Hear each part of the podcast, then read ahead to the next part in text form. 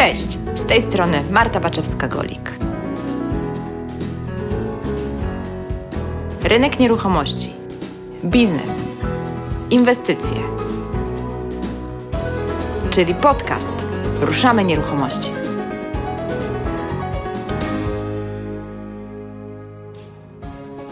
Dzisiaj odcinek taki trochę nietypowy.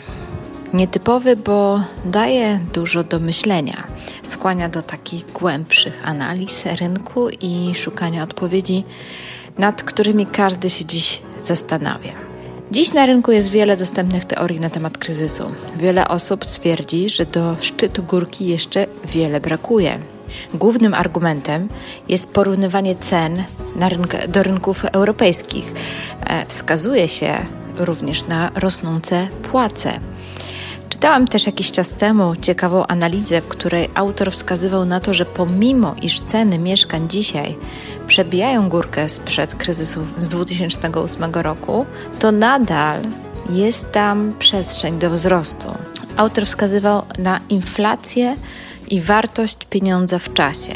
I faktycznie, jak e, zrobił wykresy i popatrzyłam na nie, to wyglądało to dość optymistycznie. Jednak czy rzeczywiście możemy dzisiaj mówić o silnym pieniądzu? Czy rzeczywiście nie mamy się czym martwić? Do rozmowy na ten temat zaprosiłam współzałożyciela chyba jednej, jedynej takiej w Polsce uczelni, na której uczą sami praktycy biznesu. Oczywiście chodzi o Asbiro.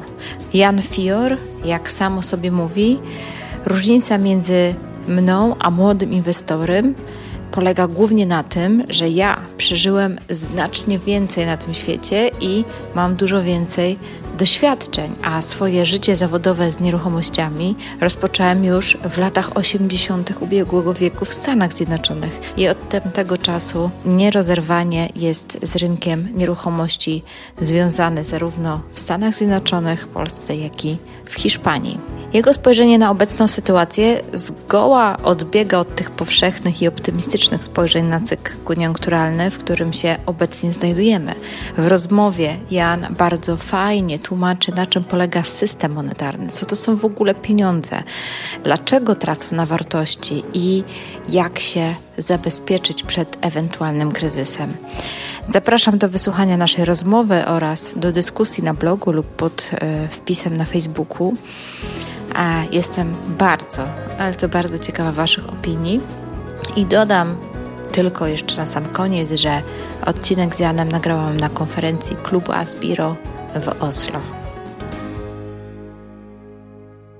Witaj Janku. Dzień dobry. Bardzo się cieszę, że zgodziłeś się na udzielenie wywiadu, bo muszę Wam powiedzieć, że Jan jest naprawdę niesamowitym mówcą. Miałam okazję być po raz pierwszy na Twoim wykładzie i e, wiele rzeczy, z które usłyszałam, naprawdę gdzieś tam mnie w środku dotknęły, bo sama gdzieś tam niektóre te rzeczy przed, e, przeżyłam, aczkolwiek Twoja historia z racji wieku, jesteś trochę jednak ode mnie starszy, sięga jeszcze różnych innych. Ale wiesz, no, myślę, że jak będziemy rozmawiać, to i tak z tego to wyjdzie. Dlatego chciałabym się Ciebie wypytać, bo jesteś przedsiębiorcą od wielu, wielu lat. Jesteś związana również i z rynkiem nieruchomości i masz super doświadczenia ze Stanów Zjednoczonych. Ale dzisiaj chciałam się Ciebie wypytać, na temat zagadnień związanych z kryzysem. Co to w ogóle jest kryzys, skąd on się bierze i czy w ogóle możemy się spodziewać kryzysu w najbliższym czasie i chciałabym, żebyśmy o tym porozmawiali. Natomiast zanim do tego dojdzie, to, to jakbyś mógł dosłownie w kilku słowach się przedstawić i, i powiedzieć, choć ja wiem, że to jest ciężko w kilku zdaniach Twoją historię całą streścić, ale co robiłeś i czym się zajmujesz obecnie e, dla słuchaczy? Urodziłem się w Zakopanem dawno, dawno temu. Potem szkoły skończyłem w Krakowie, uniwersytet. Potem byłem dziennikarzem przez, przez kilka, właściwie do dzisiaj jestem, bo to jest taki mój jakby zawód wrodzony. Wyemigrowałem w 1985 roku do, do Stanów Zjednoczonych. Byłem tam kilkanaście lat. Mieszkałem też w Meksyku, w Argentynie. No i wróciłem do Polski. W Stanach Zjednoczonych pracowałem, tam, tam głównie przebywałem. Pracowałem najpierw jako pośrednik na rynku nieruchomości, a potem jako makler i doradca finansowy, inwestycyjny. No, w 2003 roku wróciłem do Polski, równocześnie założyłem wydawnictwo. Akurat kiedy, kiedy się przeniosłem do Polski, zacząłem myśleć o powrocie do Polski, zaczęły się kryzysy. E, najpierw był ten kryzys dot-com, firm e, internetowych, e, które się rozpleniły gwałtownie pod koniec XX wieku, a potem zaczęły upadać. Potem był kryzys finansowy. Ja byłem doradcą inwestycyjnym ludziom miałem pomagać, okazało się, że ja im nie pomagam, że im zaszkodziłem. E, w 2001, 2000-2001 roku większość moich klientów potraciła, bo, znaczy może nie tyle potracili, bo, bo, nie wszyscy, bo mało, mało który się wycofał swoje zdewaluowane e, akcje czy, czy obligacje, ale ci, którzy tak zrobili, to potracili po 80 do 90%. Mnie to bardzo bolało. E, że, że, że te obietnice, jakie im składałem, a składałem obietnice na podstawie tego, co mnie uczono, czego mnie uczono w firmie. Pracowałem wtedy w największej firmie finansowej świata, MetLife Securities i mm, że to się nie pokrywa z rzeczywistością. No to był właśnie to był, to był początek kryzysu. I wróciłem do Polski w 2002 2003, tak, tak wracałem dość, dość długo. Założyłem wydawnictwo książkowe, Fior Publishing, dwie, dwie, litery R na końcu. A, a, Jakiś link mi dasz, to później zamieszczę w opisie do odcinka, żeby każdy mógł, bo książki są naprawdę e, niesamowicie tak, e, wartościowe. Możecie, możecie ja Państwo znaleźć to, to na, na fior.com, to jest, to jest nasz portal. Przed dwoma laty sprzedałem wydawnictwo. Jeszcze jestem zaangażowany, ale wyprzedaję pod, część po części, ale ono dalej istnieje, dalej jest Fear Publishing, nowe książki publikuje. Wydawnictwo miało być odpowiedzią czy, czy, czy ilustracją przyczyn y, kryzysu, jaki się pojawił. Potem zaraz po powrocie do Polski no, następny kryzys powstał, 2006, 2007, 2008 rok, boom na rynku nieruchomości w, w ogóle na, na całym świecie i, i potem krach Lehman Brothers, bankrutują największe banki amerykańskie, ledwo to wszystko się utrzymało, zaczyna się ratowanie gospodarek przez banki centralne, przez rządy. I to doprowadza do nas do dzisiejszego dnia, kiedy formalnie czy, czy, czy pozornie e, jest na świecie boom, wszystko fantastycznie się rozwija, teraz zaczyna hamować. To nie jest tak, bo kryzys jest wywołany właśnie działaniami mającymi gospodarkę poruszyć czy ruszyć. E, z tych najbardziej niebezpiecznych działań e, to jest właśnie obniżenie stóp procentowych. To, co ma miejsce od kilkunastu, od dwunastu czy trzynastu lat, gdzie stopy procentowe są, dochodziły nawet do zera. W tej chwili są i negatywne. Europejski Bank Centralny obniżył chyba tydzień temu stopy procentowe do minus 0,5%. Banki duńskie i banki szwedzkie, kilka banków duńskich i szwedzkich, udzielają kredytów hipotecznych na minus 0,5% czy na minus 1%. Czyli pożyczkobiorca dostaje od banku prezent. Bonus. Pożycza milion, a oddaje 950 tysięcy, czy oddaje 980 tysięcy. Mniej oddaje niż dostał. Obligacje Skarbu Państwa w tej chwili w Niemczech sprzedano, znaczy w tej chwili, no w ciągu ostatnich chyba trzech miesięcy w, ciągu, w Niemczech sprzedano obligacji za około 17 bilionów, czyli 17 tysięcy miliardów euro i te obligacje są ze stratą. Czyli ludzie pożyczają pieniądze państwu, to są obligacje Skarbu Państwa, za, pożyczają więcej niż dostaną. To jest to chore. Ludzie kupują obligacje, pożyczają państwu pieniądze i za to, że państwo od nich pożycza pieniądze, to jeszcze państwu dają w prezencie. To jest po prostu sytuacja kompletnie absurdalna. Doprowadzona do tego, że zamiast pracować i produkować, to się drukuje pieniądze. Polski Bank, Narodowy Bank Polski też drukuje pieniądze. To, to na pocieszenie powiem. To zacznijmy od początku, tak żeby słuchacze zrozumieli skąd to w ogóle się bierze i o co chodzi z tymi pieniędzmi i dlaczego te obniżki stóp procentowe, e, obniżanie stóp procentowych ma taki negatywny wpływ? Dlatego, że obowiązuje doktryna zadłużania się. Nie tylko rynek, ale, ale, ale i uniwersytety i, i cała wiedza ekonomiczna jest zdominowana przez teorię błędną, absurdalną teorię Johna Maynarda Keynesa, który twierdzi, że żeby nie było kryzysów, to należy konsumować i zapożyczać się nawet, konsumować na kredyt. I, I, im niższe oprocentowanie tego kredytu, tym chęć, czy za, zachęta, czy, czy pokusa zaciągania kredytu jest większa. No więc Samo to założenie jest absurdalne, dlatego że cała, cały wzrost gospodarczy polega na tym, że ludzie oszczędzają, powstrzymują się od konsumpcji bieżącej, oszczędzają pieniądze, składają je do banku. W banku pieniądze czekają na tych, którzy potrzebują tych pieniędzy, pożyczyć je, żeby je zainwestować w tworzenie procesów produkcji, czy tworzenie dóbr, czy usług e, i z tego, e, z tego powstają towary, produkty, które konsumujemy. I w tym wszystkim musi być równowaga. To wszystko, tak, to musi być, ten proces musi tak, tak, właśnie w takiej kolejności występować. Najpierw jest oszczędzanie, inwestowanie, potem na końcu jest dopiero konsumpcja. Tymczasem odwrócono ten, ten proces w ten sposób, że zaczynamy od konsumpcji. Konsumpcja jest najważniejsza. Konsumpcja na kredyt. Efekt jest taki, że konsumujemy na kredyt, kupujemy na przykład dom na kredyt, tego kredytu nie jesteśmy w stanie spłacić, no bo nie ma wzrostu gospodarczego, ponieważ nie ma oszczędności. A jak nie ma oszczędności, to nie ma inwestycji. To, co państwo inwestuje, to nie, jest, to nie są inwestycje, to też jest konsumpcja. Bo państwo robi tylko to, co sprawia przyjemność politykom, co sprawia korzyść politykom. Powoduje, że zostają znowu wybrani, prawda? To nie są działania, które są człowiekowi potrzebne. W związku z tym nie ma produkcji, jak nie ma produkcji, to i konsumpcji nie będzie. Jest tylko zadłużanie się. W momencie, kiedy człowiek pod nieobecność produkcji nie ma pracy. Jak nie ma pracy, to jest bezrobocie, czyli nie ma dochodów. E, socjal czy zasiłki tego nie uzupełnią, dlatego że ktoś musi na, te, na ten socjal pracować. Jak nie pracuje, to tylko drukarnie mogą zaspokoić potrzeby socjalne, czy, czyli te zasiłki socjalne. Tak jak to się dzieje z 500, że 500 my nie mamy tych pieniędzy. Rząd też nie ma tych pieniędzy. Rząd je drukuje, pożycza te pieniądze. Więc to jest po prostu zapożyczanie się po to, żeby stworzyć konsumpcję, żeby, żeby ludzie mogli te pieniądze zmarnować. Albo może nie zmarnować, ale na pewno nie, nie, nie skierować do inwestycji. Im więcej jesteśmy zadłużeni, tym bardziej, tym mniej wolności mamy, bo jesteśmy, bo to, bo to jest coś takiego jak w Stanach Zjednoczonych w tej chwili, że ponad 60% ludzi ma domy, mają samochody, mają telewizory, ale nie mają majątku żadnego, ponieważ wartość netto ich, ich zasobów jest mniejsza niż 100 zł. 64% Amerykanów ma cały majątek netto, czyli po odjęciu długów, to jest mniej niż 100 zł, 20 dolarów. Najbogatszy kraj świata. No to w Polsce jeszcze się, Polska się o tyle jeszcze trzyma, czy Polacy, bogaci.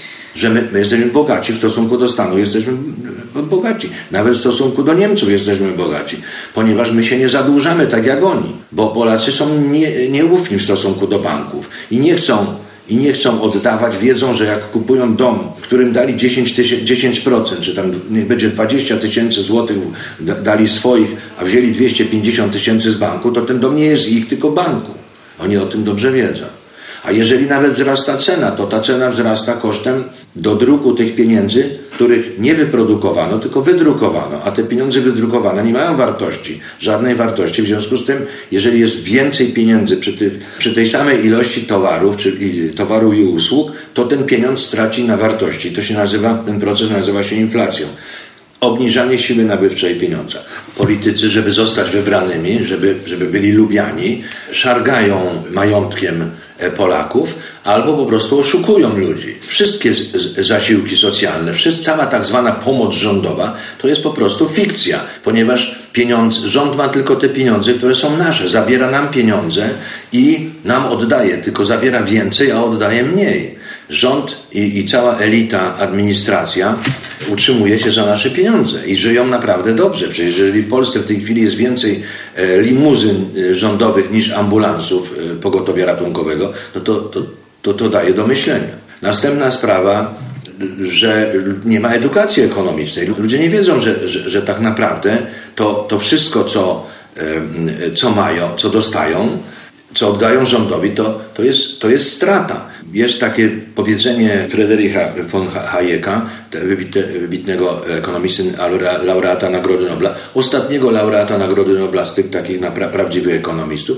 który powiedział, że pieniądze w kieszeni obywatela czy w kieszeni właściciela są dwa razy więcej warte niż w skarbcu państwa. Bo w skarbcu państwa one są przynajmniej w połowie e, marnotrawione. A człowiekowi się wydaje, że podatek jest rzeczą normalną, że powinien płacić podatki, na utrzymanie państwa i im więcej tego państwa, państwo się wszystkim zajmuje już, teraz nawet płciami, e, ustala płcie, małżeństwa i tak dalej, to doprowadziło do tego, że, że instynkt samozachowawczy został osłabiony, no i o kryzys nie trudno. Tak, zbyt dużo kontroli i regulacji e, wszędzie jest widoczna. Ale wróćmy do tych tematów ekonomicznych.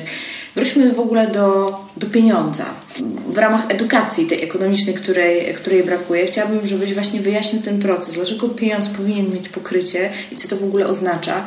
I co tak naprawdę teraz się dzieje z, pieniądz, z pieniędzmi? Dlaczego on tak naprawdę traci tą wartość? Pieniądz to jest środek wymiany. Dawni, pierwotni ludzie, 50, 30, 20, 10 tysięcy lat temu, może jeszcze 5 tysięcy lat temu, ludzie, gospodarka wyglądała w ten sposób, że jeden umiał, jeden umiał zrobić chleb, drugi umiał zrobić jakieś trzewiki, trzeci umiał e, krzesiwo zrobić i ten, który umiał krzesiwo, zamieniał się z tym, który produkował chleb, wymieniali się, to się nazywał barter, wymieniali się i za krzesiwo dostawał chleb.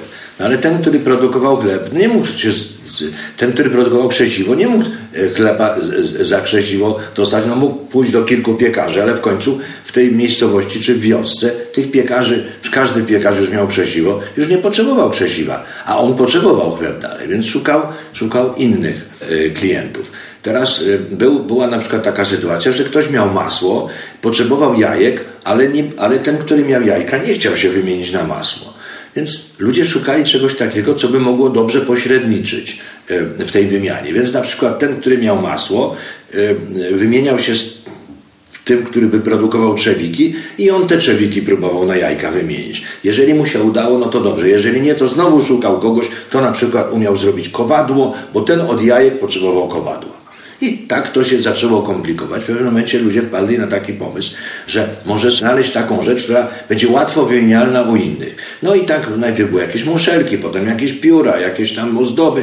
W końcu człowiek znalazł taki prawdziwy pieniądz, to jest złoto i srebro. Charakteryzują się tym, że, że są trwałe, że nie można tego trudno sfałszować, trudno podrobić, trudno dorobić i tak dalej. Wydobycie jest, jest kosztowne i tak, tak dalej. W związku z tym złoto i srebro były pieniądze. I dopiero, i, to, i prawdziwy pieniądz to jest, tak, to jest taki twór, czy taki środek wymiany, który nie tylko jest akceptowany jeszcze przez wszystkich, ale równocześnie służy do innych celów. Złoto i srebro było używane w metalurgii, e, srebro, a, a złoto było używane jako biżuteria, zęby się e, robiło e, ze złota. W związku z tym ono miało, zawsze ma, ma, ma dwie funkcje. Jedna funkcja to jest to, że każdy go chętnie weźmie, bo nawet jak ja nie potrzebuję, załóżmy, mam krzesiwo, nie? I, i ktoś ma złoto, a ja chcę jajka. Więc, więc ja wymieniam najpierw te, to, to krzesiwo na złoto. Jak ja już mam złoto, to ja teraz każdy, kto ma jajka, to się ze mną chętnie wymieni na złoto. Jest tylko kwestia ceny. No to tak. ta cena też się w, tych y, relacjach wymiany y, pojawiała. No i A jak tak, była ustalana wartość tego złota? Wartość tego złota była tak ustawiana y, na, na drodze licytacji. Jeżeli tak jak dzisiaj jest. My, my, my, idąc do sklepu i na przykład widząc na, na półce jest napisane kasza gryczana 3,30, prawda?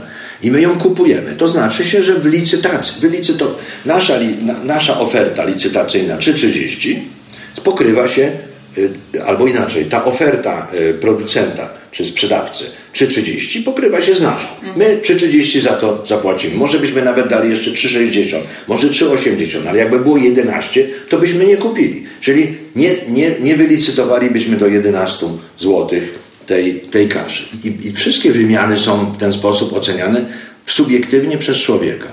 E, człowiek ma pewną hierarchię, każdy człowiek ma pewną hierarchię wartości. Na przykład naj, najważniejszą rzeczą jest żywienie, utrzymanie się przy życiu, prawda? Czyli woda. Czy woda może być więcej warta od brylantów? No wszyscy powiedzą, nie, brylanty są droższe, ale w pewnych okolicznościach może być woda droższa. Jeżeli na pustyni jesteśmy, nie piliśmy trzy dni nic i mamy szklankę brylantów, to chętnie ją oddamy za szklankę wody, czy tam może za dwie szklanki wody. Mhm. Czy albo będziemy się targować e, z tym e, tak. wo, woziwodą. Więc e, na, na drodze takich licytacji, na drodze takich nazwijmy to przekomarzań w wymianie ustalały się pewne ceny, jak chce nam się pić e, i wypijamy szklankę wody. Pierwsza szklanka wody jest najbardziej wartościowa Na stole stoi 10 szklanek wody. Pierwsza jest znacznie bardziej wartościowa niż druga. Druga już mniej zaspokaja nasze pragnienie. Trzecia jeszcze mniej. A siódmej może już nie wypijemy, powiem, już mam pełno, już, mm -hmm, już nie mhm, potrzebuję. Tak. W związku z tym siódma już będzie bezwartościowa. Więc chodzi o to, że na zasadzie relacji popytu i podaży ludzie ustalają wartość danej, danej rzeczy.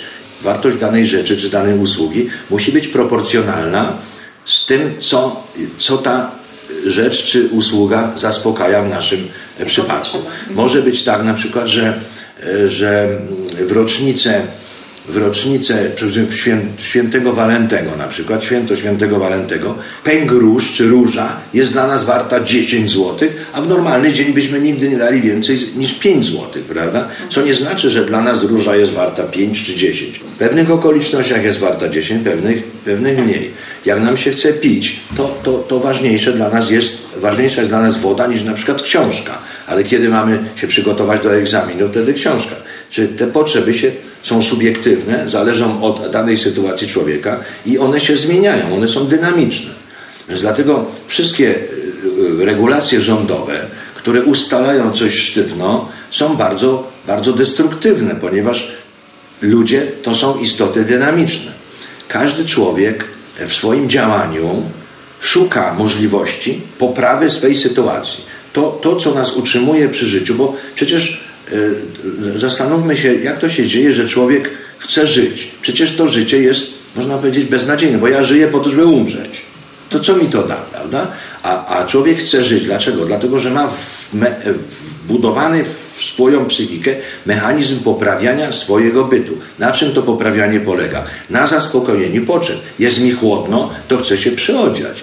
Jestem spragniony, chcę się napić. Jest mi nudno, chcę poczytać książkę. I w związku z tym, że ja chcę czegoś dla zaspokojenia moich potrzeb, to ty czy ktoś inny do, może mi tego dostarczać. W związku z tym ta potrzeba y, implikuje y, pro, y, konieczność produkowania czegoś, wytwarzania czegoś. I tak powstała gospodarka. Gospodarka to nie jest jakaś fanaberia człowieka czy, czy wyraz chciwości, tylko to jest po prostu me, mechanizm zaspokojenia nasz, znaczy na, na, przeżycia. Człowiek, który nie odczuwa potrzeby, który nie chce sobie poprawiać bytu, to umiera. I dlatego gospodarka jest tak ważną rzeczą. Niestety tego rządzący nie widzą. Jeden z, z, naszych polityków powiedział, że jak się nie umie mm, prowadzić biznesu i płacić podatków, to należy ten biznes zamknąć. To nie, jest, to nie jest e, właściwa diagnoza.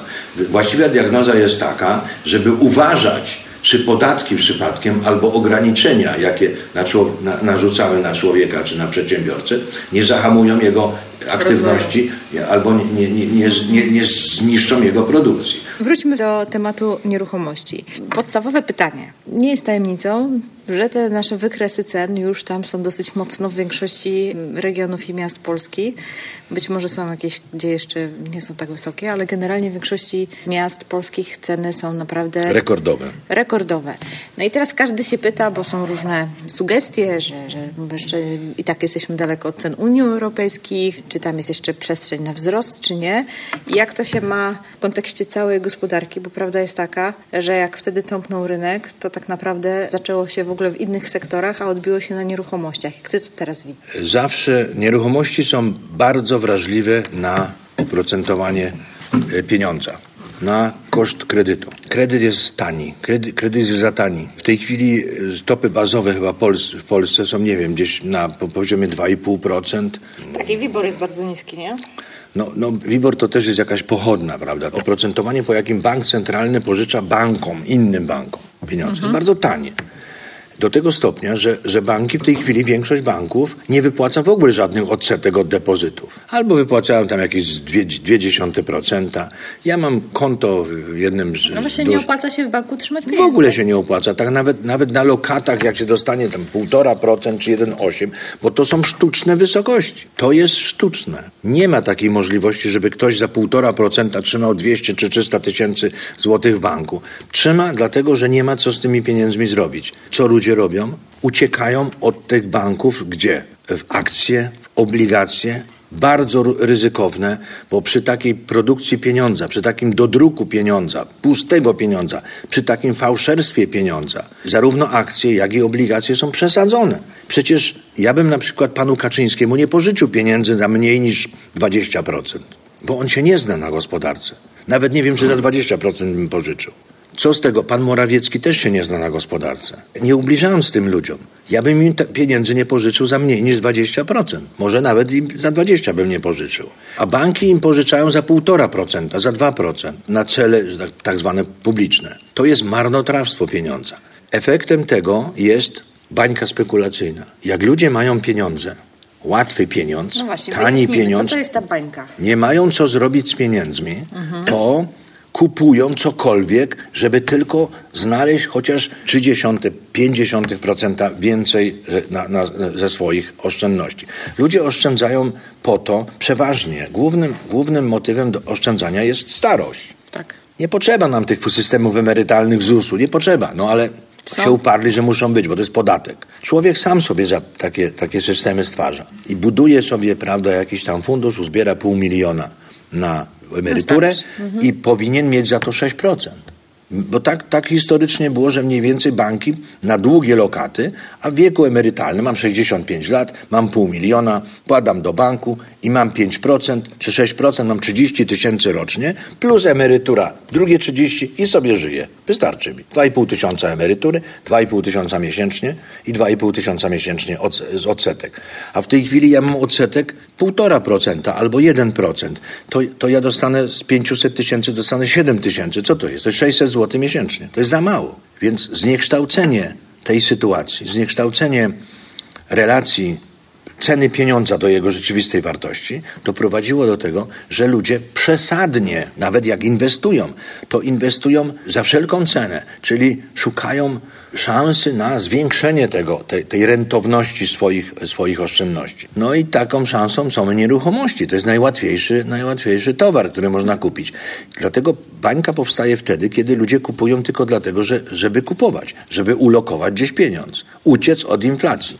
Bo w momencie, kiedy pieniądz jest ta, tak dewaluowany, tak niedoszacowany jak w tej chwili, pojawia się pokusa inflacji chętnie się pożycza. Nawet jak, jak odsetki są zero, to, to dług trzeba oddać. Jak ktoś pożyczy milion na 0%, to musi milion oddać. A jak źle ulokuje, to straci. To traci i bank traci, czy, czy, czy oszczędzający tracą. Mhm. Więc Taka sytuacja stwarza właśnie pokusę bańki spekulacyjnej. Banka spekulacyjna, może, może, jakby to zdefiniować, można zdefiniować w ten sposób, że to jest błędna inwestycja wywołana błędną polityką monetarną. Błędna inwestycja powoduje to, że ona jest albo niepotrzebna, albo za droga. Bo jeżeli ludzie kupują, to, to że kupują mieszkania, to dobrze. Ale jak ktoś kupi na przykład teraz mieszkanie za 500 tysięcy złotych, no bo, bo, bo wszyscy kupują, no to musi, to jeden drugiemu podbija cenę, tak? Za 500 tysięcy to mieszkanie kupię, ale ono naprawdę powinno kosztować, gdyby były odsetki prawdziwe, nie 2% czy 3% na pożyczki hipoteczne, tylko 8%, to wtedy by nie kupił tego mieszkania za 500 tysięcy, może by je kupił za 310 na przykład, maksymalnie. W związku z tym ta prawdziwa cena ona się dopiero odkryje w momencie, kiedy przyjdzie kryzys, kiedy przestaną ludzie kupować, bo się nagle powiedzą, oho, już chyba, już żeśmy przeszli na drugą stronę tego grzbietu. Rośnie, rośnie, rośnie krzywa, prawda? Potem tak. się robi taki, taki pik, szczyt i zjeżdżamy w dół. I wtedy tak. przestają. I wtedy ceny spadają. Tak. I, I potem jest taka, taka sytuacja, że mówię, cholera, za, za, za pięć lat na przykład. Chciała, chciałabym, sprzedałabym to mieszkanie, ale ja za nie zapłaciłam 500 tysięcy, a dają mi w tej chwili 360. To bym straciła 140. Masowo to się dzieje już w Hongkongu, to się dzieje już e, e, w Tajlandii, to się dzieje już w Chinach. To, to samo. A jak wygląda sytuacja w Stanach teraz? To samo. W Stanach jest taka sytuacja, że, że ludzie, którzy kupili 10 lat temu, nawet już po kryzysie. Ja mam kolegę, który dwa przypadki znam dokumentowane. Mój kolega kupił za 900 tysięcy dom, takiej dość ładnej miejscowości w New Jersey. Włożył w ten dom 800 tysięcy, bo to dobra okolica, taki pałacyk, czyli powiedzmy kosztował go razem tam wszystkim 2 miliony. To był 2008 rok, 11 lat temu. Płacił cały czas płaci podatek od nieruchomości. Tego podatku od nieruchomości zapłacił do tej pory coś 300 tysięcy złotych. To, to jest też koszt, prawda? Więc y, to jest 2 miliony plus 300, to jest 2, 2, 2 200, bo tam żeśmy troszkę y, dodali. 2 miliony 200 i od 3-4 lat sprzedaje ten dom. Wystawił go za 3 miliony 900 potem szedł na 2 miliony 900, potem szedł na milion 900, a teraz ten dom kosztuje 900 tysięcy. A ten dom go kosztuje, a jeszcze oprócz tego płaci 60-70 tysięcy rocznie ogrodnikowi, żeby to ładnie wyglądało, bo to jest luksusowy dom, żeby było przycięta to, prawda, te, te truje i tak dalej. Czyli ten dom, on na tym domu straci jakieś 3 miliony dolarów. W sytuacji, kiedy nie ma. Ameryka Wszyscy Podobno mówią, jest że jest super gospodarka. Jeszcze w życiu, na świecie nie było takiej dobrej gospodarki, jak teraz jest. Drugi przypadek opowiadał Peter Schiff. 9 milionów, gdzie od 9 milionów zaczął sprzedawać. Zapłacił 7 za dom. 9 milionów, a jeszcze też włożył w ten dom też podatek tam 60-70 tysięcy rocznie. Po 10 latach ten dom go kosztował pewnie z 12 milionów, czy tam 11 milionów i on go teraz nie może sprzedać za 4 miliony. Czyli jest, wiesz, no 7 milionów ktoś straci na domu. Mówimy oczywiście o bardzo drogich domach, ale bardzo drogie domy to są domy, które naj, najmniej się traci zwykle, bo to są domy, które kupują ludzie bogaci. A ludzie bogaci raczej mają pieniądze, nawet w sytuacji kryzysowej. Dlatego, dlatego jest takie wskazanie, żeby kupować dom w dobrej okolicy. Dlaczego lokalizacja, prawda? No lokalizacja to jest okolicy. Lokalizacja, no nie tylko, bo to są różne poziomy lokalizacji. Może to być kraj, może to być stan, może to być miejsce, może to być piętro nawet, nie? Bo jak tak. kupisz na, na, na, na, piątym piętrze bez windy, no to to, mimo że dobry adres, to już jest jakaś ułomność. No i też, wiesz, trochę zależy dla kogo kupujesz. Wiem, ale, ale przeważnie w dobrej okolicy ludzie bogaci, czyli tacy, którzy z reguły mają pieniądze, nawet w kryzysie, mają więcej pieniędzy niż, niż ci biedniejsi to ci ludzie szukają dobrej okolicy. Oni nie będą w złej okolicy mieszkać. I dlatego, jak przyjdzie nam sprzedawać ten dom, któryśmy kupili w dobrej okolicy, w złym czasie, bo nieraz tak może się zdarzyć, nie daj Boże, coś, ktoś umrze, coś, wiesz, choroba, przeprowadzka i tak mhm. dalej, to mamy rynek żywy. Ci bogaci są, oni tam, oni to kupią. Jak, jak masz w Warszawie na przykład utarło się, że najlepsza okolica, i to wszyscy agenci pośrednictwa mówią, najlepsza okolica jest koło metra. I koło metra są blokowiska. Po 80-60 tysięcy ludzi mieszka. Załóżmy, że tych 60 tysięcy niech będzie, że tam jest 15 tysięcy mieszkań przy stacji metra. I chcesz, kupiłaś jedno z 15 tysięcy, dobrze. To są dobre, to, są, to jest dobra okolica, więc ceny są wysokie. Kupujesz w top, cenie topowej mhm. przy metrze. I teraz przychodzi sytuacja, że musisz go sprzedać, ale równocześnie na sprzedaż jest jakieś 7%, czyli z 15 tysięcy 1000 mieszkań. Niech będzie, że 600. Jest 603 mieszkania na sprzedaż w tej okolicy, twoje jest 604 to jak ty go sprzedasz, mając konkurencję 600 mieszkań, załóżmy 100 jest porównywalnych z twoim, nawet 30 niech będzie porównywalnych z twoim. Masz konkurencję 30 innych mieszkań. Więc co musisz zrobić w takiej sytuacji? Musisz obniżyć cenę poniżej tych 30, jeżeli, ci, jeżeli masz nóż na gardle. I to nieprawda, że to jest dobra okolica. To jest niedobra okolica, to jest tylko złudzenie dobrej okolicy, że jest przy metro. Ona jest wygodna, za wygodę się płaci. I, ryzy, i, i bardzo ryzykowna. W sytuacji, kiedy musisz sprzedać, to jest trudno sprzedać. To znaczy, gdybyś miała tylko ty jedna, to proszę bardzo. Ale, ale takich kupujących, jeżeli jest trudna sytuacja kryzysowa, tak. to tych kupujących nie jest tak wielu, tak. jak wtedy, kiedy ty kupowałeś. Więc to, to, to, to jest taka sytuacja. Czyli no, co to jest dobra lokalizacja? Dobra lokalizacja to jest taka, kiedy jest trudna lokalizacja. Mówię, dobra z punktu widzenia ryzyka, czyli mało ryzykowna. To musi być ładna, spokojna okolica nie może być przy torach kolejowych, nie może być przy stadionie e, piłkarskim, nie może być nawet przy szkole. Nie powinno być przy szkole. Powinno to być gdzieś w, terenach dużo, dużo zielonego, dostęp do komunikacji publicznej, ale nie bezpośredni, tylko jakiś spacer 500-800 metrów, niedaleko autostrada, ale też nie za blisko autostrada. To jest dobra lokalizacja. Natomiast ktoś, kto prze, przeważnie trzeba mieć samochód oczywiście, że jak masz małe dzieci, jedno do żłobka, drugie do, do, do gdzieś tam raz do szkoły. No tak, ale wiesz, trzeba mieście, dowozić. w mieście e, zawsze jest jednak zabudowa dosyć gęsta, więc zawsze jest ta konkurencja, więc ta sytuacja, o której mówisz. Ale, ale wiesz, ale no oczywiście, ale, ale w ta, nie, nie, na, nie w blokowisku. Ja mieszkam w bloku, ale jest jeden blok w okolicy. Mhm. Jest tak. Mam ochronę, mam, wiesz, bloku, dlatego, że często wyjeżdżam.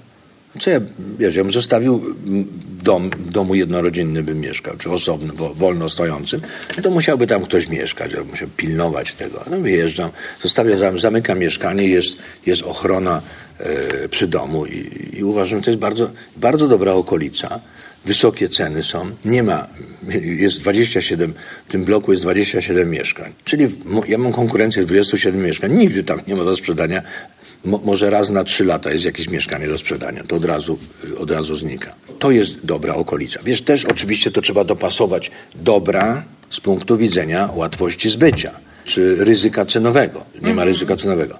No ale zła może być. Mam, mam, mam sąsiadów, ona się wyprowadziła, ta pani mówi, wie pan, rozwiodłam się. Ten, ten mąż zawoził syna do żłobka, a ja córkę do szkoły czy do przedszkola. A teraz rozwiodłam się, jestem sama, muszę sama to robić. Nie, nie jestem w stanie tego robić. Musiałam, przeprowadziła, przeprowadziła się przy metro Wilanowska i, no i tam ma ma, wiesz... Okej, okay, dobra. Janko, a co byś poleci, poradził tak naprawdę osobom, które no, tu i teraz, na dzisiaj mają potrzebę zakupu nieruchomości i już nawet nie mówię w celach inwestycyjnych, to nawet dla siebie. No znaczy, jest jak jest. Czym się przejawia potrzeba posiadania nieruchomości? Czym się przejawia? No po prostu... Że co, że ta, to takie się, parcie jakieś jest, tak, co? Tak, oczywiście. Dusi człowieka, czy Tak, co? tak. Ja bym poradził to, co zrobił Peter Schiff. Peter Schiff w sytuacji takiej jak ta, w 2000 2007 roku. Czyli przed, tuż przed kryzysem. Ale to nawet wcześniej, to jest z 2004. On wynajmował dom. I, I, ten kolega, o którym mówiłem, ten, ten drugi przypadek tego domu za, za 9 milionów, mówił mu, coś ty zwariował? 10 tysięcy dolarów miesięcznie płacisz za wynajmowanie domu w sąsiedztwie. To może, nie wiem, trzy gminy dalej. Zamiast sobie kupić, on mówi, nie będę kupował, bo potem może być problem. Ale on mówi, no jaki problem? No to ten wie, jaki ma problem. 9 milionów czy 11 milionów włożył w dom, nie może za 4, za 3 sprzedać teraz. Stracił 8 milionów, a on stracił przez 6 lat, wynajmował 120 tysięcy rocznie, 720 tysięcy stracił na czynszach. Ale nie płacił ani podatku od, od, od nieruchomości, nie płacił y, od, od śnieżania. To mu robił właściciel tego domu, od którego on wynajmował. I kupił sobie dom po kryzysie. Kupił sobie dom, no zupełnie gdzie indziej, tam akurat jeszcze się taka inna e, okazja e, pojawiła. W związku z tym ja, jeżeli jest taka sytuacja jak dzisiaj, to ja bym ludziom doradzał, żeby, a nie mają tak, tak dużo pieniędzy, żeby, żeby mogli nawet nie tylko że stracić, ale nawet zaryzykować, to ja bym proponował, żeby wynajęli sobie mieszkanie. W Polsce jeszcze nie ma podatku od nieruchomości, ale już mówią, że nie będzie, czyli będzie. Bo władza mówi, na pewno nie będzie, czyli będzie. W związku z tym bym, bym po prostu poczekał. Albo nawet się jakby zagęścił. Zamiast, zamiast y, wyprowadzać się od rodziców, to, to zamieszkać jeszcze z rodzicami trochę. To też ma swoje, swoje atuty. Zwłaszcza na przykład dla dzieci, jak ktoś ma małe dzieci.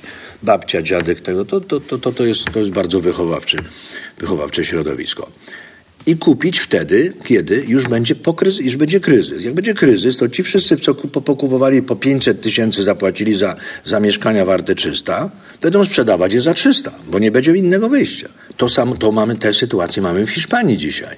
Myśmy kupili y, mieszkanie, za które właścicielka mieszkała tam 14 lat czy 17 lat mieszkała, zapłaciła 30 tysięcy dolarów więcej, 30 tysięcy euro więcej, niż my jej zapłaciliśmy po, po, po 14 czy tam po 17 latach. A to mieszkanie było, jeszcze oni remontowali to mieszkanie. Tam Wiadomo. Wszystko, tam prawie wszystko, tam jakieś tam drobne, drobne ułomne, ułom, ułomności były. Kupicie domy, czy kupicie mieszkanie, jak będzie kryzys i zapłacicie e, za te same pieniądze, które dzisiaj, kupicie dwa razy więcej, albo zapłacicie połowę za to, e, za to co byście dzisiaj e, kupili. Taka sytuacja, ja niechcący, mimo woli, jak, jak zacząłem się interesować nieruchomościami, byłem tym w Stanach Zjednoczonych, to zacząłem, tak zacząłem kupować, bo mi opowiadali starzy ludzie, że 5 lat czy 6 lat wcześniej ten dom kosztował 200 tysięcy, a teraz kosztuje 120 no to ja myślę, że jak taka, taki jest spadek cen, to przecież te ceny kiedyś wrócą. No na pewno i, i, i kryzys się skończy. Każdy kryzys się kończy. Kryzys się kończy w ten sposób, kiedy dojdzie do oczyszczenia się z tych naleciałości bańki spekulacyjnej. Jak się powyrzuca te nad, nadpłacone kwoty, jak one zostaną zredukowane do prawdziwej wartości, to jest koniec kryzysu. I dlatego niebezpieczeństwo tkwi w tym, jak rząd zaczyna pomagać w czasach kryzysu. Nie wolno pomagać. Najlepszą pomocą jest to, niech stracą ci, którzy zapłacili za dużo. To jest nauczka dla nich i dla innych. To jest nauczka. Dlatego ja już wiem, dlatego ja tak ludzi przestrzegam. Ja jestem wielkim e, e, entuzjastą nieruchomości. Zawsze miałem kilkanaście nieruchomości. Kocham nieruchomości, ale ja jestem seniorem. Ja wiem, że na rynku można, na nieruchomościach można zarobić można stracić. A powiedziałbym nawet dwa razy można stracić niż zarobić. Nie ma tak jak kiedyś było, że nieruchomości zawsze rosły. Czy nie? Skończyło się to. 30 parę lat temu się skończyło, 40 lat temu. A wasze pokolenie nie wie. Dzisiaj, ci ludzie, dzisiaj, dzisiaj, którzy dzisiaj kupują nieruchomości, to 99% nigdy wcześniej niż 10-12 lat temu nie zaczęło się interesować nieruchomościami. Nie mają doświadczenia sprzed 20 lat czy 30 lat, a tym bardziej z doświadczenia Jasne, tak. z rozwiniętego rynku nieruchomości. Polska jeszcze jak w PRL-u była, no to to nie, rynek nieruchomości praktycznie nie istniał. Więc dlatego mówię, lepiej wynająć, spokojnie przeczekać, aż się ten kryzys wyładuje i jak będzie, jak ceny będą zjeżdżać, to się wtedy kupi. Wiadomo, że nigdy się nie, nie wie, kiedy jest do, dołek, kiedy jest to dno cenowe. No, też nie wiemy, ale, kiedy jest szczyt tej górki. No Myślisz, i nie wiadomo kiedy, jest? ale szczyt to, szczyt to, to wiadomo, tylko po, po, tym, po tym, jak już on się przejdzie, ten szczyt, nie? to wtedy już wiadomo, że tak. już idzie w dół. Ale, ale też jak długo czekać? No poczekać, no nie wiem, rok po załamaniu się rynku, rok, półtora może i patrzeć cały czas. I jak, jak uznacie, że, że już że te, ten, to mieszkanie za 500 już kosztuje 380, to już może zacząć kupować. No. Czyli ci, co kupili już, co, sprzedać powinni teraz, dopóki jeszcze jesteśmy na górce? Tak, ja bym tak zrobił. Jak ja bym miał, jak ja bym kupił na spekulację, nie na cele, że tak powiem, rezydencyjne własne, albo miałbym mieszkanie, które kupiłem, ale nie jestem zadowolony z niego, coś, coś innego bym poszukał. Jak wiem, że to już, że to nie jest mieszkanie moje dożywotnie, czy tam mhm. długoterminowe. To bym sprzedał. Teraz jest ostatni dzwonek. Może już nawet po dzwonku jest. Tego jeszcze nie wiemy. Może być tak, że to się szybko zawali. Będzie taki kryzys, jakiego jeszcze nigdy w dziejach ludzkości nie było.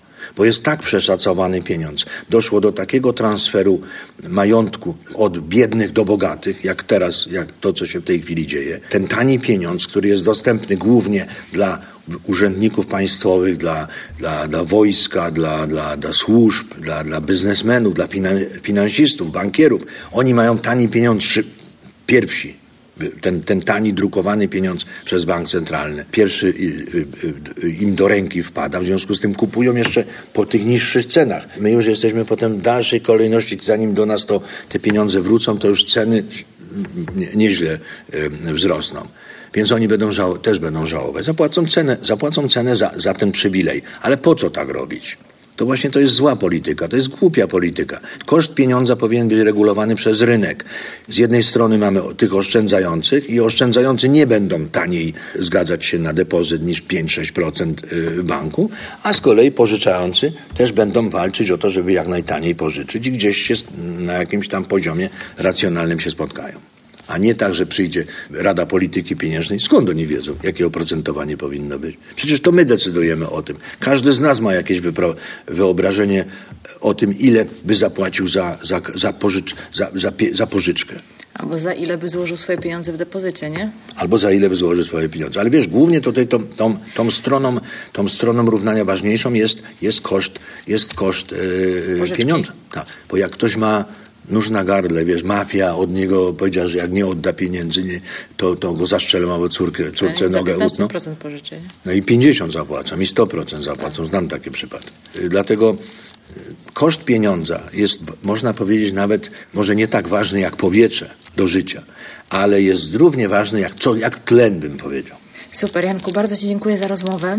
E, na koniec chciałabym Cię zapytać, bo wiem, że, że w swojej, że tak powiem, karierze, karierze przedsiębiorczej miałeś również... Nie, tam kariery nie robiłem. No, w karierze jak w karierze, ale po prostu wiem, że e, miałeś swoje wydawnictwo, a wraz z nim wydałeś mnóstwo bardzo takich pożytecznych i otwierających, i otwierających umysł i oczy mhm. pozycji.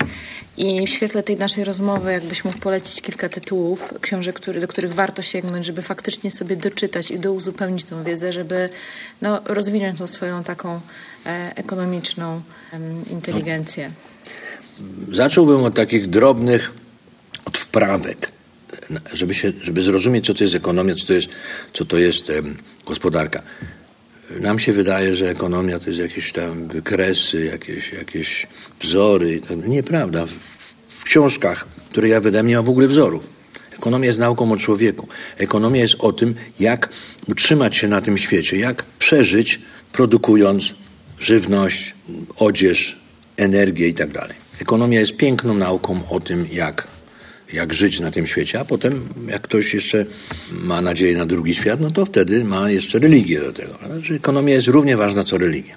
Więc tak, proponowałbym na początek, no zależy jakie kto ma. Jak ktoś jest na przykład, ma, ma jakiś konkretny zawód, a, a, a i czuje, że jest nie, niedowartościowany, nie? Że, że pracuje jako pracownik najemny dla kogoś i jest niedoceniony, za mało zarabia, chciałby więcej, niech sięgnie po książkę pod tytułem Ekonomia dla każdego Tomasa Sowela. To jest gruba książka, ale fantastyczna i łatwa, taka, tak przystępna, czyta się jak, jak, jak, jak powieść.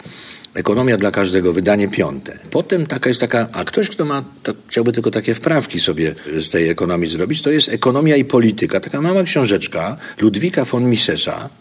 To wszystko jest szkoła austriacka, to się nazywa szkoła, ta teoria austriacka, wolnorynkowa ekonomia.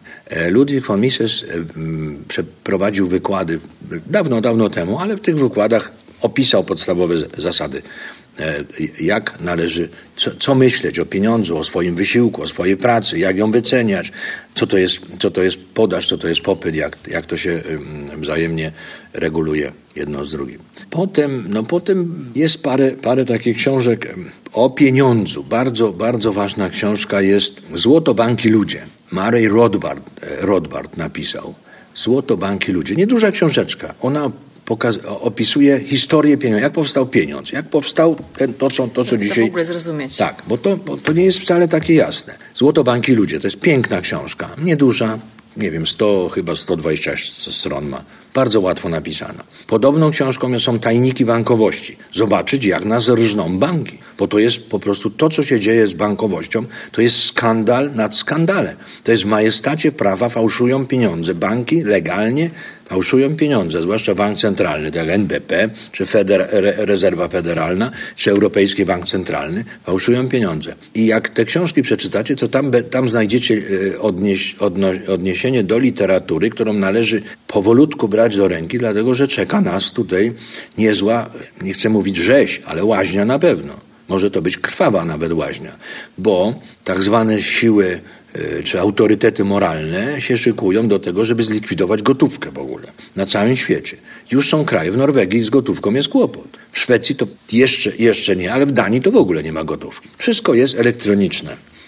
A jak nie będzie w ogóle gotówki, Duńczyk jak chce coś za, zakitrać yy, prywatnie, no to, sobie, to dolary zdobędzie. Dolary, euro, juany, yy, jeny. Jeszcze tu, tu jest jeszcze gotówka ale za, ale za parę lat może w ogóle nigdzie nie być gotówki. I jedynym pieniądzem będzie pieniądz elektroniczny. No więc dlatego złoto. To zachęcam Państwa do tego, żebyście, żebyście inwestowali w złoto. Znaczy nawet nie tyle inwestowali, co kupowali złoto, bo to jest zabezpieczenie na wypadek kryzysu. Bo może być taki kryzys, że nie będzie co jeść. A za złoto się kupi wszystko. Za złoto i za srebrno. Za srebro. Taką pewną, pewną pomocą w tej sprawie służy mój blog. Ja mam takiego bloga, pod tytułem e, Milion Plus pod adresem milionerstwo.pl i na tym blogu uczę, jak zachować się w sytuacji kryzysu. Dobrą rzeczą jest drugi paszport. Mieć drugi paszport. Może też i jakieś mieszkanie czy, czy domek, czy w Hiszpanii, czy w Portugalii, czy gdzieś poza, poza swoim krajem. Że w razie czego, jak nas tu, tu nam dokuczają, to sobie tam wyjedziemy. Bo jak mamy pieniądze w trzech bankach, to rzadko się zdarza, żeby we wszystkich trzech nam te pieniądze za, e, zamrozili. Czyli pod, pod... ogólnoświatowego kryzysu nie przewiduje? Może być, e, przewiduje ogólnoświatowy kryzys. Ale, do, ale są, nie, ale są, ale dobrze, ale to na, jak nas dopadnie, jak, jak masz tylko pieniądze w Polsce i ci, i ci zablokują te pieniądze pod, pod pretekstem, że coś tam zrobiłaś nie tak, to nie masz nawet nie masz pieniędzy na, na, na honorarium dla adwokata, żeby cię bronił. Na kaucję nie masz pieniędzy. A jak masz te pieniądze jeszcze ulokowane w banku we Włoszech na przykład, a jeszcze może w Panamie, jak masz więcej, to można w Panamie, czy na Kajmanach, czy teraz Belize, Belize, dawny Honduras brytyjski, tam między Meksykiem a Kostaryką, to wtedy, jak ci tutaj zablokują, to masz tam pieniądze i, i się bronisz.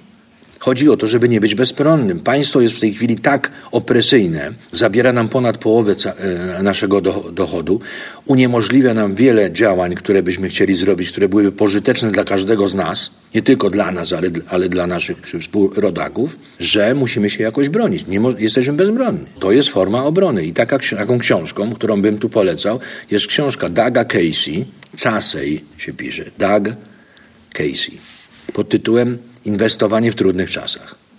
I przeczytajcie sobie Państwo tę książkę. Tam jest wiele, tam też oczy, oczy otwierają. To nie tylko w Polsce jest ta sytuacja. W Stanach Zjednoczonych jest to samo. W Stanach Zjednoczonych teraz tysiące ludzi zrzeka się obywatelstwa amerykańskiego, co się okazuje jest bardzo trudne, żeby się zrzec obywatelstwa amerykańskiego. Bo rząd amerykański nie chce cię zwolnić z obywatelstwa, bo Amerykanin, bez względu na to, gdzie mieszka, to musi płacić podatki od wszystkich swoich dochodów. Nawet jak gdzieś mieszka na Filipinach i nigdy do, do, do Stanów Zjednoczonych nie przyjedzie, to, to i tak musi płacić podatki podatki, bo mu zabiorą paszport. Dlatego drugi paszport jest. Paszport jest zawsze własnością rządu. Dobrze mieć dwa paszporty. Jak ci rząd gdzieś jedziesz sobie na przykład z, z, z, z Paryża do, do, do, do, Rio de Janeiro, z Warszawy przez Paryż do Rio de Janeiro, przychodzisz do Paryża, w Paryżu sprawdzają ci twój paszport, mówią, pan, pan, pani paszport jest zablokowany przez władze polskie. A tu przepraszam, to mam, to może ten. I pokazujesz drugi paszport. I lecisz sobie do Brazylii. A tak, to musisz, co robisz? Wlac, albo cię aresztują i deportują. Nie albo, tylko tak. Tylko to innego wyjścia nie ma. Więc przepraszam, ja namawiam tutaj do takich rzeczy niepatriotycznych, ale to jest. Strasznie to nie jest straszenie. Tak będzie. Strasznie Już czarne jest. wizje, ale y, no, no wiesz, no, naprawdę nie trzeba być y, ogromnym analitykiem, żeby spojrzeć na wykresy, jak to wszystko wygląda, e, żeby widzieć, że te ceny faktycznie są już bardzo, bardzo wysoko. No i też nie trzeba być dużym analitykiem, żeby stwierdzić, że faktycznie dzisiaj mamy bardzo tani pieniądz. To, to po prostu tak jest. Zostańmy przy przedsiębiorcach, bądźmy przedsiębiorczy, uczymy się tego i już. Inwestujmy mądrze e, i też dbajmy o swoje bezpieczeństwo na wszelkie Zdrowie, czasy. pilnować zdrowia oczywiście. Nie liczyć na służbę zdrowia, tylko samemu dbać o siebie. Nie palić, nie pić, nie obżelać się. No tak, trochę żyć racjonalniej bo to się nam może przydać. Bo jak będzie trzeba ubiec, uciec, gdzieś przeskoczyć przez, przez płot, no to będzie łatwiej. Dobra, mam nadzieję, że nie będziecie musieli uciekać. Mam nadzieję, że nie. I, biega, I skakać przez płotki, ale, ale faktycznie jest jak jest, trzeba być ostrożnym. Janku, bardzo Ci dziękuję za dziękuję. Twój czas. Dziękuję. E, za naświetlenie tego, jak, jak ta ekonomia funkcjonuje. Myślę, Myślę, że w ogóle e, jeszcze najchętniej bym z Tobą coś ponagrywała. No to ponagrywamy jeszcze. Ale, ale na inne tematy, ale dzięki wielkie za, za tę rozmowę i mam nadzieję, że Wam, moi słuchacze, e, rozświetliło się trochę w głowie, o co chodzi z tym pieniądzem. Myślcie, zastanawiajcie się nad sobą, bierzcie życie w swoje ręce. To jest najważniejsze. Nie liczcie na żaden rząd. Tak jest. Dzięki. Dzięki. Powiało odrobiną grozy. Jednak myślę, że warto słuchać różnych głosów i wyciągać własne wnioski. Ja przeżyłam na rynku górkę, kryzys, zapaść i od kilku lat obserwuję stały i stabilny wzrost. Zgodnie z teorią ekonomii mówi się, że na rynku wszystko, co rośnie, musi zacząć spadać, a wszystko, co spada, musi zacząć w końcu rosnąć. Więc nie możemy udawać, że nic się nie dzieje. Ostatnio przygotowywałam się do wystąpienia na temat rynku w Trójmieście. Jak popatrzyłam na wszelkie wykresy sprzed z kilku lat, z kilku ostatnich lat, to naprawdę nie trzeba być e, mózgiem finansowym, analitykiem finansowym, by dostrzec, jak bardzo rynek już odbił od tego momentu zapaści. Czy jesteśmy na szczycie? Tego nie wiem. Jednak wiem, że z pewnością trzeba być już czujnym. Polecam również zajrzeć na stronę bloga Jana oraz do wydawnictwa, które również współtworzył. Oba linki zamieszczę w opisie tego odcinka. Jan wydał naprawdę wartościowe tytuły książek. Warto co nieco poczytać i zgłębić wiedzę jeszcze lepiej na temat tego systemu, w którym funkcjonujemy i w którym próbujemy robić dzisiaj biznes. Pamiętaj, że na każdym rynku można zarabiać, tylko musisz mieć pełną świadomość tego, gdzie obecnie się znajdujesz i jaką strategię zastosować. Także czekam na Wasze opinie, liczę na ciekawą dyskusję. Jestem ciekawa, jak, e, czy Wy już się zabezpieczacie przed kryzysem, czy jeszcze nie. Mm, jakie strategie i jak to u Was wygląda. Do usłyszenia niebawem.